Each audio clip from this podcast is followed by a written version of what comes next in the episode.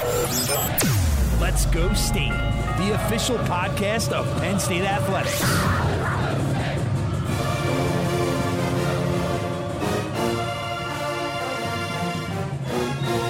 Now, from Happy Valley, here's your host, Brian Tripp. Hello, and welcome into another episode of Let's Go State, the official podcast of Penn State Athletics. And not just another episode, it's episode number two in our four part series on athletic performance here at Penn State. And today we dive into a more specific topic. If you missed our first episode with Reed Davis, please go back through the archives, find that on whatever podcast platform you may be listening. But today we're going to talk about the catapult system and GPS load monitoring. And I have Jared, Adam, and Jess with me here for this podcast. Without further ado, I'll allow them to introduce themselves, give you their background, and then we dive into the topic of load monitoring for our athletes in this athletic performance podcast series. So enjoy episode number two. It's number two in a four part series. This is Let's Go State, the official podcast of Penn State Athletics. Gang, thanks so much for taking the time to do this episode of the podcast. I've really enjoyed the athletic performance podcast series so far. Thanks so much for being with us. Yeah, good to be here. No problem. Thanks for having us. All right, we'll just go around the room from left to right, have you introduce yourself, give a brief snippet of your background and the team you're working with here at Penn State. Uh, yeah, so I'm uh, Jared Jarvie. I am an athletic performance coach here at Penn State with our baseball and field hockey programs. Uh, I came over here from the University of Michigan where I did my master's degree. I'm originally from Michigan. Um, started out as kind of a field sports guy. You know, played a lot of football, soccer, basketball, those kind of things growing up, and that's kind of been where my interests lie. As I got into uh, grad school, I realized kind of meshing sports science and strength and conditioning in the field sports realm is kind of where I needed to go, and uh, that's kind of where I took my career. Um, Adam Game, uh, also athletic performance coach here at Penn State work with men's soccer, softball, and men's tennis. Before uh, stepping into this role in athletic performance, I was in the performance science department here at Penn State for about a year and a half. And prior to that, I was a strength and conditioning coach at Miami of Ohio. Um, so I have pretty good background uh, both in performance science and strength and conditioning. Much like Jared, uh, try to merge the two into my practice uh, as much as I can. I am Jessica Burke, also an athletic performance coach here. Um, like Jared, I am from the great state of Michigan. Um, and as far as my education and experience, I've spent a lot of time in the Big Ten, very loyal to this conference. So all of my experience and education has come from there. Um, grew up playing soccer, lacrosse, really been interested in field sports. Um, and here I, I, get the privilege of working with women's lacrosse, men's and women's gymnastics, and men's golf. So a really good, fun mix of athletes. We're going to dive in and talk about catapult. But a question before that, I think any of you can answer and start with this is you all have diverse backgrounds, you all have different interests, and you all work with different sports. So I would imagine when your entire group gets together, it's fun to trade ideas trade stories, and trade some techniques that you've been able to pick up throughout the course of your career? Oh, 100%. I mean, I mean, I think some of the best professional development I've had in my career is just sitting in the office talking with these coaches.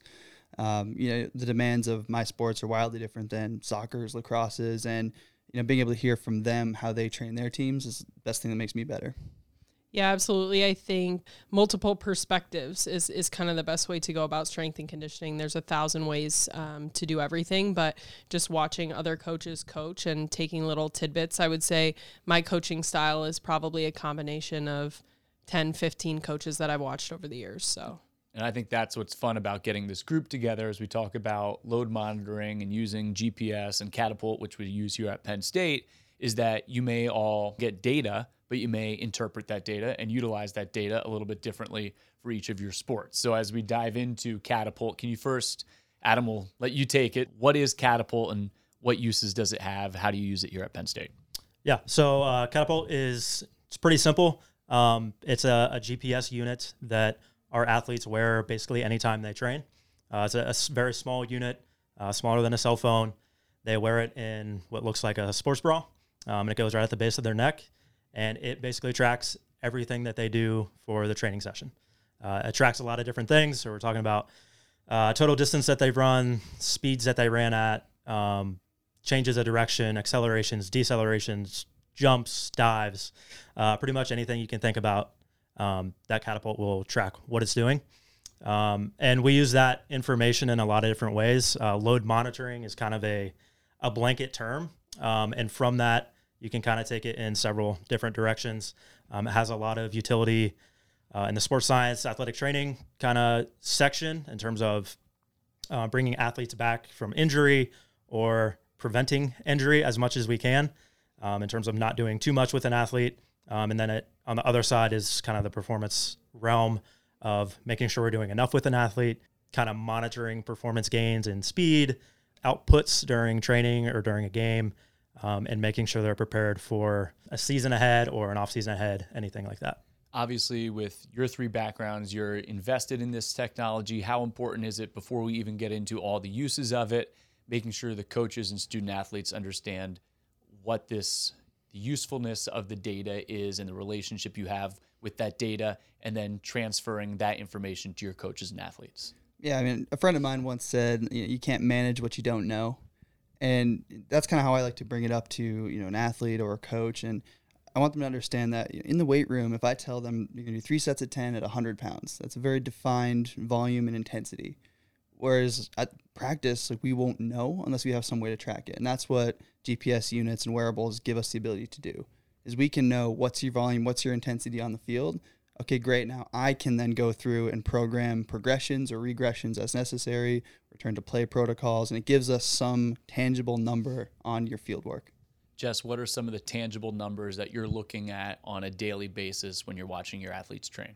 Um, on a daily basis, I would say the most important thing is just overall volume, overall load. So for a field sport like lacrosse, it's really important to get a, a good idea of how much ground we're covering. Um, and I think a lot of the research that has come out lately has really helped us to utilize that information, progress into the demands of a season, which, you know, frankly, we don't think about too much, or a spectator may not think about too much, but the demands of a lacrosse game in itself um, is pretty crazy, right? So, total distance is something that's huge. And then also high speed running, um, especially in, in the sport that I work with the most, lacrosse um, that high speed running number is really valuable to us because it shows us, hey, this athlete is prepared, um, you know, for all of the sprint demands in a game, um, which, as we know, as strength coaches, is something that is an adaptation that is easily gained or lost. So we need to make sure we're up there with those game levels before we step on the field. We probably should dive into each of your sports too, which may be a little bit different. What are the date? What are the data points that you're looking at specifically? Pretty similar, actually. Uh, I keep it as simple as I possibly can. Um, that helps a lot with conversations with athletes, conversations with coaches. Um, so I also start with total distance and high speed running. Um, those are the two main things that we look at every single day, um, no matter what the training session is or if it's training or a game. Um, I also throw in um, some other metrics. There's a, a, very catapult specific metric of player load, which is just a very, very long formula algorithm to kind of give one number of what that athlete did um, for that day. Um, and also look at like high intensity actions, which includes things like um, high intensity accelerations and decelerations, and then total sprint efforts as well to kind of give us a little bit more um, information on how much really high intensity work that they did for that session too. I mean, we're going to be three for three here because the metrics are very similar for me as well. I mean, first and foremost, total distance, high speed running distance. Um, I would also tack on maximal velocity for that session. Um, over the course of a season, we want to be able to maintain our ability to sprint at top speeds. And so, understanding like if this is our high intent day, did we get you know 90 plus percent of max velocity for the week? Awesome, good. If we didn't, we have to somehow dose that, and sometimes that might be uh, sprints before after practice or something to make sure that we get the proper demand. But other than that, it's kind of similar to stuff. So what you're saying here, and correct me if I'm wrong, but I can take it one step further, is that your job has become so much more than what's happening just in the weight room. And now there is, and you work with a great sports science team here at Penn State, but you're applying science in planning what your athletes are going to do in the weight room, but also what they're doing from a strength and conditioning perspective when they're training for their sport or competing for their sport as well. So there's a multi prong to each of your approaches throughout the entire course of planning a day, which means you have to have that hand in hand relationship with your coaches and helping them plan and tailor their workouts too. Correct. Yeah. I mean, I think the other side of what, what GPS tracking has been able to do for us is we know more closely the demands of sport which gives us the ability to to create off-season programs to match what that demand will be. Uh, it, it gives us direction into how we condition, right, into how we train in the weight room. I mean, I know it used to be where, oh, they traveled six miles during that game, so just go run six miles. But with GPS tracking, we know the high speed running demand is different, and those six miles are wildly different than six miles on the track. Uh, so it lets us plan appropriately for that for our athletes. How would you plan? Let's just take this for an example here baseball versus soccer. A baseball outfielder who may cover a lot of distance during a game, but is only doing it in short spurts versus a soccer athlete who is constantly on the go throughout a game. How would this information apply to what you're training those athletes for? Yeah, so for for our you know baseball team, we don't look so much at our total distance covered. We look more at what you know how well can we sprint. Uh, what is our max velocity? How fast can we cover short periods? Yeah, you need to go 90 feet in baseball. Exactly. Whereas I'm sure soccer, the demand is wildly different. Yeah, uh, no doubt. Um, soccer, you got to be very balanced. Um, they still have to sprint as well, but um, the, the is covered um, in soccer are, are pretty incredible. Um, so demand's completely different. So our preparation, how we prepare the athletes, obviously is going to have to be completely different as well. Um, and the GPS just puts an exact objective kind of measure to how different they are. I think it might be fascinating for fans to hear what are from a soccer game or lacrosse game, what are some of the numbers that you would get at the end of one of those competitions? Uh, yeah. So without giving away too much uh, uh, data to you, uh, average soccer game kind of it depends on position. Um, but if you look at kind of our midfielders or forwards, uh, 12,000 meters is about an average game, which is 12 kilometers. Um, high speed running kind of depends on kind of what bands you use, uh, but anywhere around 500 meters of high speed running, which for us, that's over 14 miles an hour, which over 14 miles an hour is moving pretty good. Um, so, so that's a pretty, pretty heavy demand for them. Jess, once you get all this data in and you have it over the span of a couple of years, how does this go into then planning what you want to do, whether it's building an off-season program, an in-season program, or making sure a team's at its peak for when they get to the end of the season to compete in an NCAA competition? Yeah, so I'm glad, you know, first off, you said a couple of years because the one thing about data is obviously the more data points we have, the more valuable the information is. Um, so, you know, collecting this data over a couple seasons gives us a good, not only a good picture of what competition looks like and, and what a season looks like, because, you know, in some cases we're playing two, three times a week, but then also allows us to properly reverse engineer that and also objectively analyze how we've reverse engineered that in the past, right? Um, are we meeting these game demands by the time that we get there? Did the buildup that we used during last off season, last preseason, did those things work for us, right? So there is still a little bit of trial and error because there is no research out there that shows you how to perfectly build up to a competition. If there was, I think this job would be a little easier, maybe.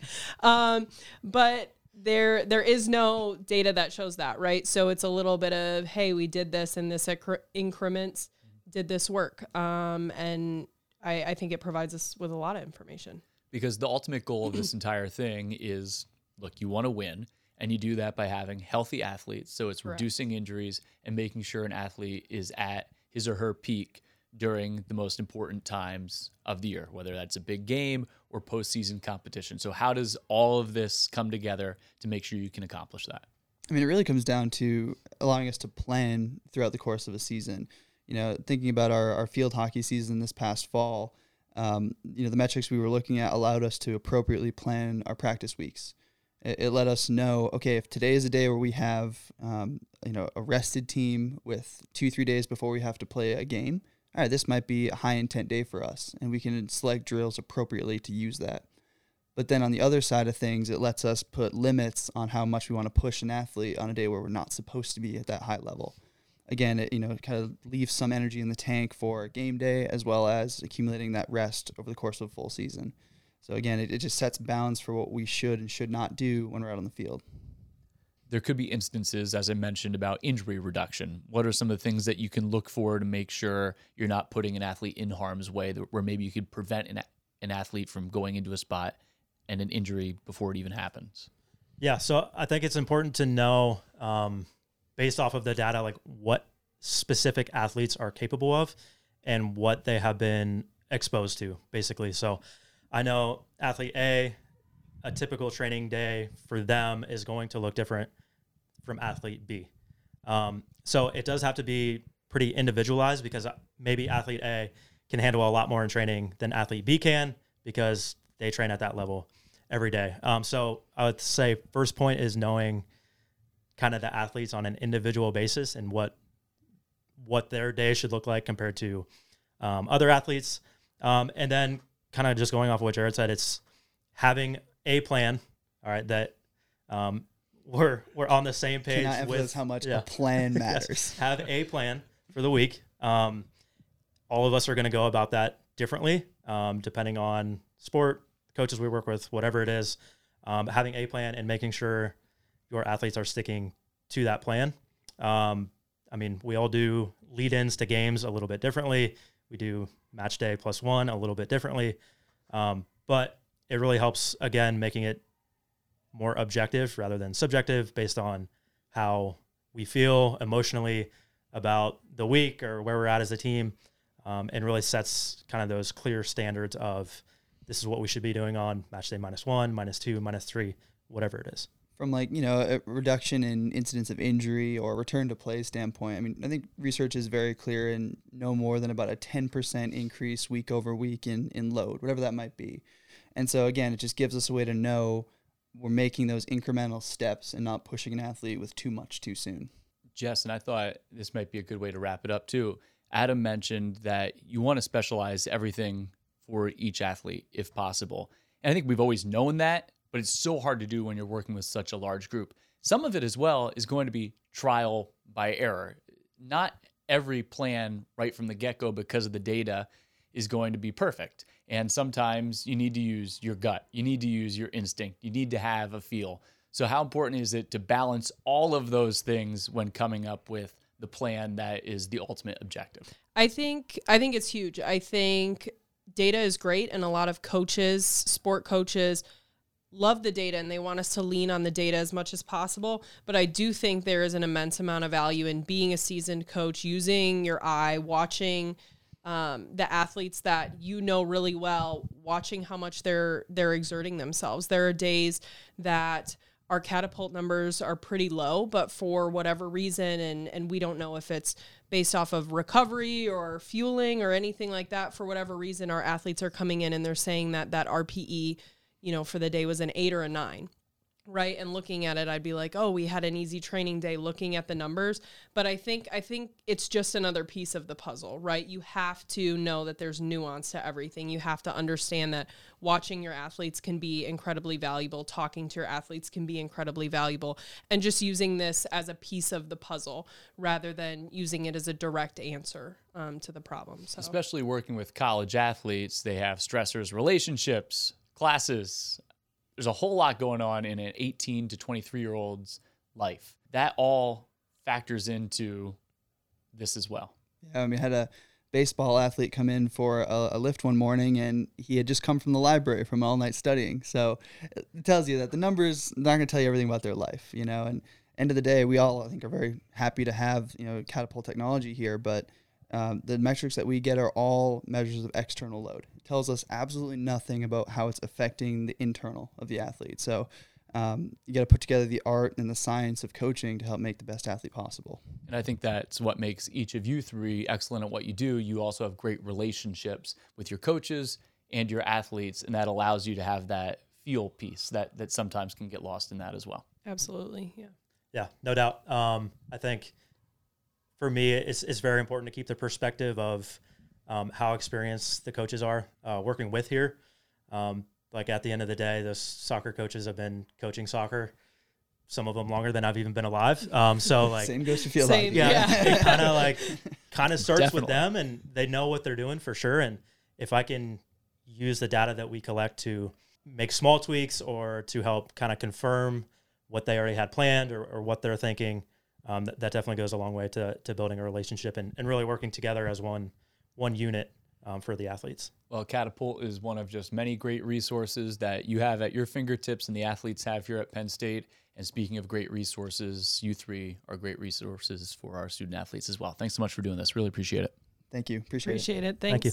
What a tremendous trio there of Jared, Adam, and Jess talking about load monitoring and their careers and everything that they work with for their athletes to make sure they have success when they take the field. So, thanks so much for tuning in. Again, this is just episode two in our four part series. You can go back, listen to the other episodes, and look forward to getting into topic number three in season versus off season training with a veteran cast of athletic performance coaches. Thanks so much for tuning in today. This is Let's Go State, the official podcast of Penn State Athletics.